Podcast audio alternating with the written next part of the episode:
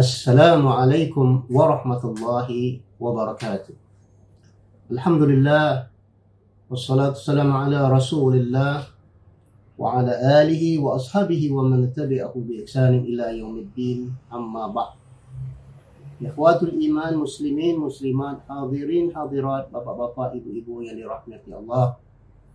Alhamdulillah kita bersyukur kerana dapat berjumpa sekali lagi dengan Ramadan tahun ini krisis penularan virus COVID-19 telah mencetuskan kebimbangan pada negara kita, global serta negara-negara umat Islam seluruhnya.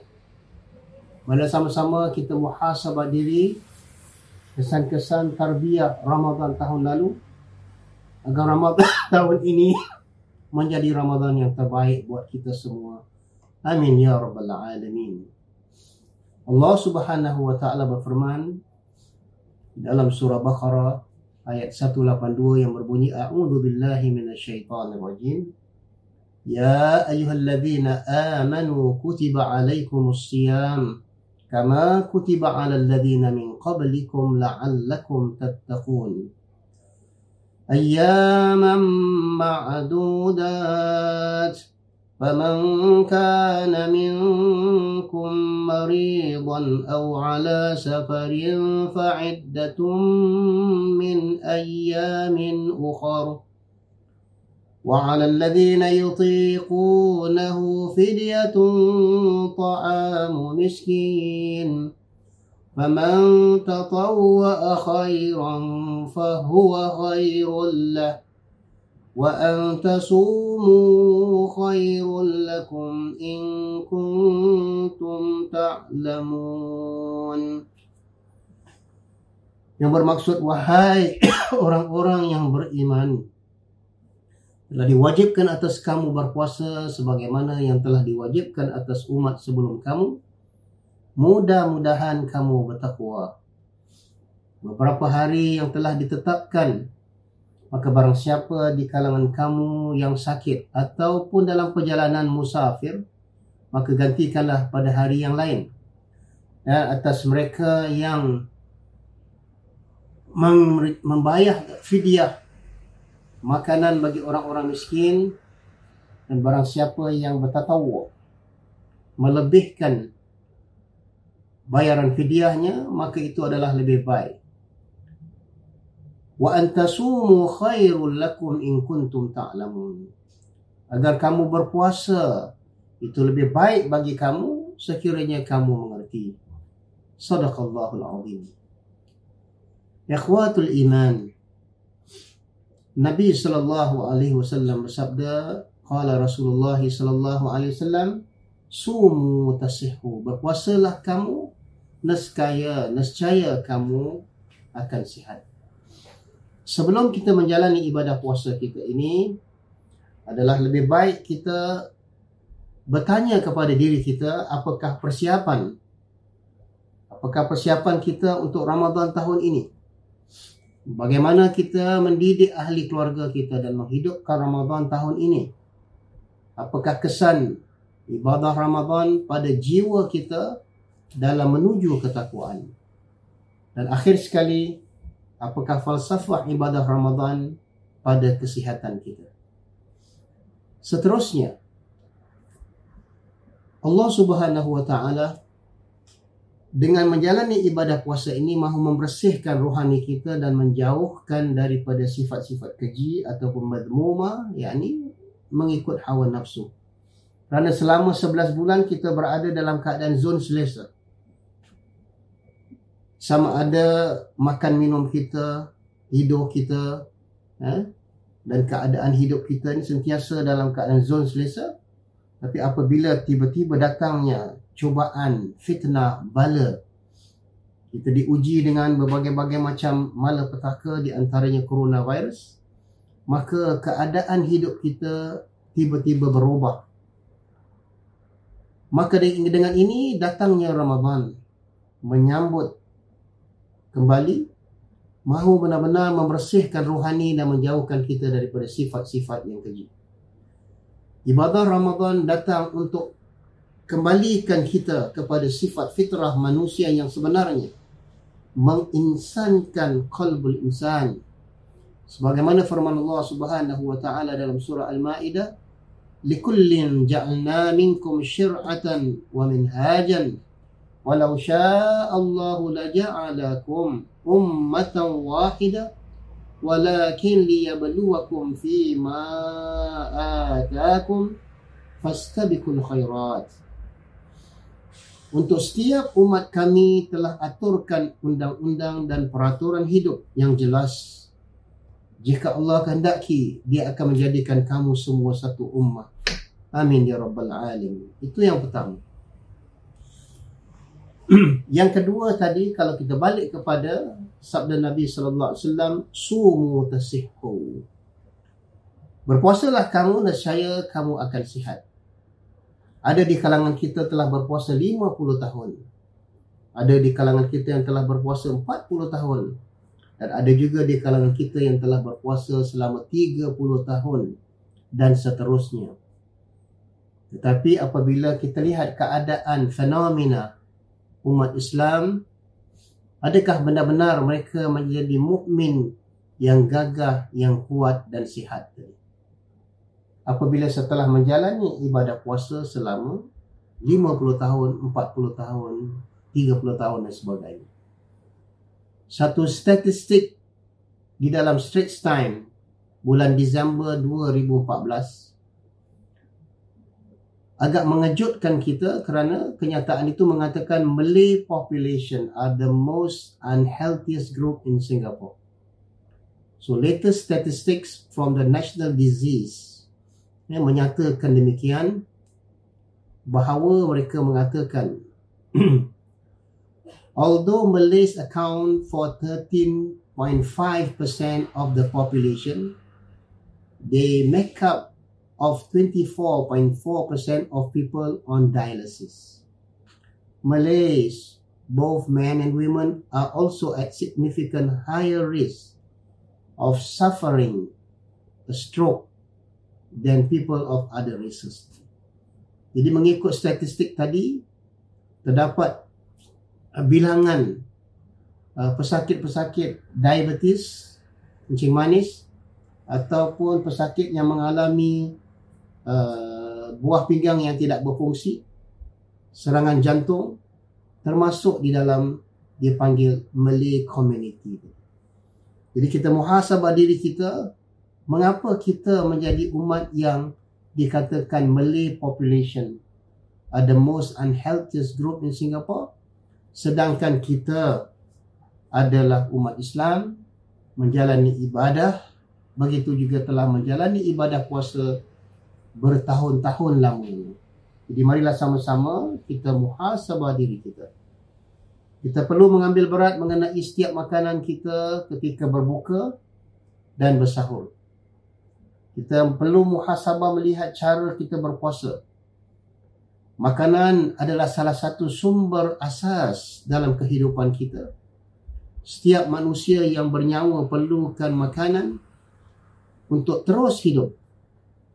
Nah, bulan Ramadan merupakan bulan yang sangat sesuai untuk kita merubah pola hidup kita ataupun cara hidup kita untuk memastikan tubuh badan kita terhindar daripada segala penyakit-penyakit di antaranya adalah penyakit kronik tadi.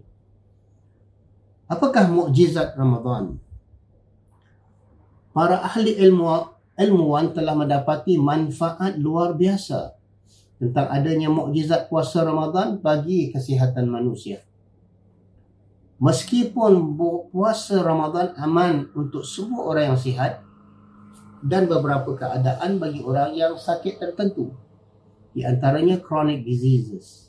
Namun dalam keadaan penyakit tertentu yang seseorang haruslah berjumpa dengan doktor dan mengikuti rekomendasinya sama ada berdiet atau aturan makan yang baik ataupun dengan gaya hidup sihat untuk mengatasinya. Maka puasa menurut satu kajian saintifik yang dilakukan oleh College of Medicine King Saud University pada 1990 mengatakan it has been proved that fasting does not pose a danger to most diabetes patients. Rather, it may to be beneficial for many of them, for most of them.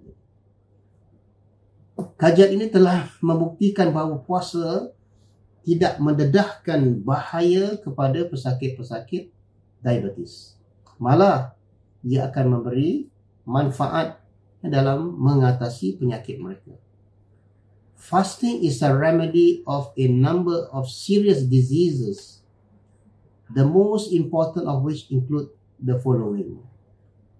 Puasa itu merupakan penawar bagi berbagai-bagai penyakit yang serius dan di antara uh, perkara-perkara yang penting di antaranya mereka mengkaji bahawa puasa dalam Islam merupakan penawar syifa bagi orang yang mempunyai gastrik ataupun acidic. Banyak di kalangan mereka yang mempunyai gastrik memberi alasan mereka tidak berpuasa. Sebenarnya dengan berpuasa lah mereka dapat mengatasi penyakit gastrik itu. Hence, it helps in healing stomach ulcer dan bahkan kajian itu mengatakan dengan berpuasa ia dapat menyembuhkan ulcer perut eh? dan ia merupakan ubat yang sangat sesuai mengikut Dr. Muazzam, McAlin dan Hussein eh, pada kajian mereka uh, yang telah dilakukan di College of Medicine King Saud University. Seterusnya dikatakan fasting its effects on health and disease, basic principles and clinical practice. Kajian itu membuktikan mengatakan fasting does not pose a danger to nursing mothers or pregnant women. It does not alter the chemical composition or cause any metabolic changes in the body in nursing mothers or during the early and middle months of pregnancy. Dikatakan bahawa menjalani ibadah puasa itu tidak mendedahkan bahaya kepada ibu-ibu yang menyusukan anak ataupun ibu-ibu hamil. Dan ia juga tidak merubah satu komposisi chemical ataupun membuatkan perubahan eh, pada badan tubuh ibu yang sedang menyusukan anak. Sama ada ketika Uh, tahap permulaan pertengahan uh, ketika mengandung ini di dalam Journal of Clinical Endocrinology and Metabolism tahun 1981 dan tambahan lagi dikatakan it was found that fasting have a great deal accompanied by moderation in eating and drinking doing regular activities mengikut Dr. Ines Dr. Thomas eh, dan Badger dalam artikel mereka Reproductive Function During Fasting 1981. Dan mereka mengatakan dalam kajian mereka bahawa menjalani puasa itu mempunyai sesuatu yang sangat besar diikuti dengan kesederhanaan dalam makan minum eh, dan melakukan aktiviti-aktiviti yang berterusan. Seterusnya, Allah Subhanahu wa taala akan memberikan barakat kepada orang-orang yang berpuasa. Seperti yang ditegaskan oleh Nabi sallallahu alaihi wasallam dalam sabdanya Ibnu Sunni Abu Nuaim sabda Nabi sumu tasihku. Berpuasalah kamu nescaya kamu akan sihat. Dengan berpuasa akan diperolehi manfaat secara biopsychosocial berupa sihat jasmani, rohani dan sosial. Maka dari itu, ikhwatul iman, rahasia kesihatan yang dijanjikan dalam berpuasa ini yang menjadikan daya tarik para ilmuwan untuk membuat penelitian, kajian-kajian dengan berbagai aspek dalam kesihatan. Seterusnya, dalam kajian saintifik atau mereka katakan scientific miracle in fasting. Kajian itu telah membuktikan mengatakan bahawa kajian saintifik dalam puasa membuat tubuh menjadi lebih sihat. Sadaqah Rasulullah. Pada saat bulan Ramadan khususnya umat Islam melakukan ibadah puasa sesuai dengan tuntutan syariat, manfaat berpuasa sangat banyak untuk kesihatan tubuh. Hal ini kerana puasa dikaitkan dengan proses detoxification ataupun pengeluaran zat zat, zat racun dari tubuh badan kita. Selanjutnya, meningkatkan kemampuan otak. Ketika kita berpuasa itu dia memberi rangsangan kecerdasan kepada otak kita. Puasa dapat meningkatkan neurotropic yang diturunkan dari otak yang membantu tubuh untuk memproduksi lebih banyak sel-sel otak. Dan pada akhirnya dapat meningkatkan fungsi otak kerana penurunan jumlah hormon cortical pada saat berpuasa yang dihasilkan oleh kelenjar adrenal ataupun adrenal gland dapat membuat seseorang itu menurunkan tingkatan stres tadi. Apabila puasa itu dapat menurunkan tingkatan stres, ia dapat meningkatkan kemampuan otak. Hadirin hadirat seterusnya. Ibadah puasa juga membantu jaga kesihatan jantung dan pembuluh darah kita. Sakit jantung merupakan salah satu penyakit yang paling berbahaya. Kajian itu membuktikan bahawa berpuasa memiliki kesan yang baik untuk kesihatan jantung. Ketika berpuasa, tubuh melakukan peningkatan HDL ataupun high density lipoprotein dan penurunan LDL low Uh, density lipoprotein yang baik untuk kesihatan jantung dan pembuluhan darah kita. Seterusnya dikatakan umat Islam ataupun seseorang yang menjalani ibadah puasa tak kira lah sama ada dia muslim ataupun bukan dapat menurunkan kadar kolesterol. Kajian-kajian telah banyak dilakukan oleh doktor-doktor muslim maupun bukan muslim. Menurut kajian itu mengatakan penurunan berat badan pada saat berpuasa merupakan salah satu manfaat berpuasa tadi. Dengan berpuasa itu dapat menyembuhkan separuh daripada penyakitnya. Sebuah penelitian di University Imarat Arab menyimpulkan bahawa orang yang berpuasa terjadi pengurangan kadar kolesterol dalam darah. Apabila kadar kolesterol dalam darah rendah ia dapat meningkatkan kesihatan jantung sehingga dapat mengurangi risiko terserangnya penyakit jantung ataupun dipanggil stroke. Yang kelima, ibadah puasa dikatakan protection against health problem and disease. Mengikut kajian ini oleh Dr. Albiri dan Ahmad Al-Kadi, Riyadh University, Fasting strengthens the immune system and protects the body against many diseases. Berpuasa dapat menguatkan sistem kekebalan dan melindungi badan kita daripada bagai-bagai penyakit dan berpuasa juga improves the functioning of cells. Dia dapat meningkatkan fungsi sel-sel dalam tubuh badan kita and it raises a number of kinds of antibodies in the blood dan ia dapat meningkatkan berbagai-bagai jenis antibody dalam saluran darah kita and stimulate memberi rangsangan eh, kepada aktiviti imun. Puasa dapat merangsang aktiviti daya tahan dalam tubuh badan kita.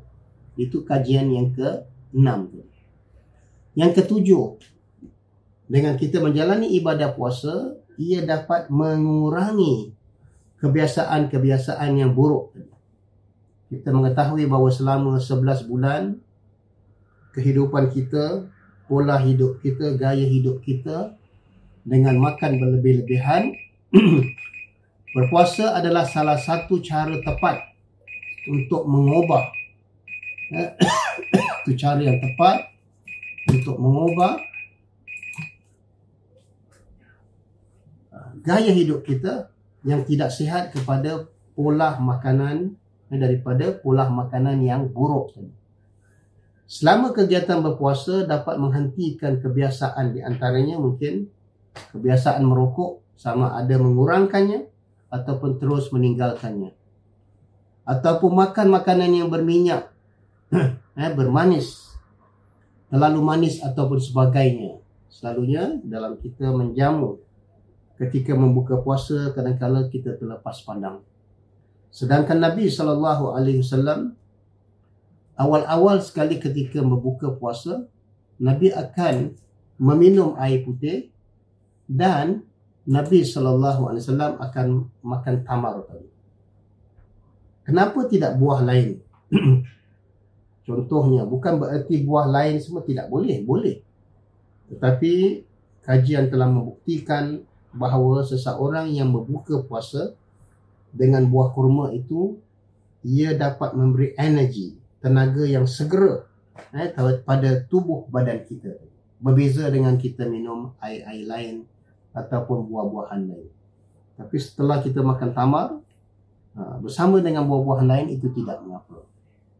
Seterusnya dikatakan dengan berpuasa kita dapat berfikir dengan lebih tajam dan lebih kreatif tadi.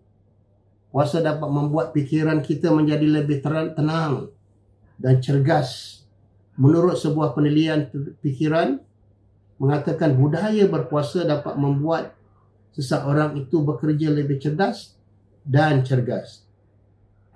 Mereka membuat kajian kepada para ah, pelajar-pelajar universiti. Ketika menghadapi ujian tahun akhir,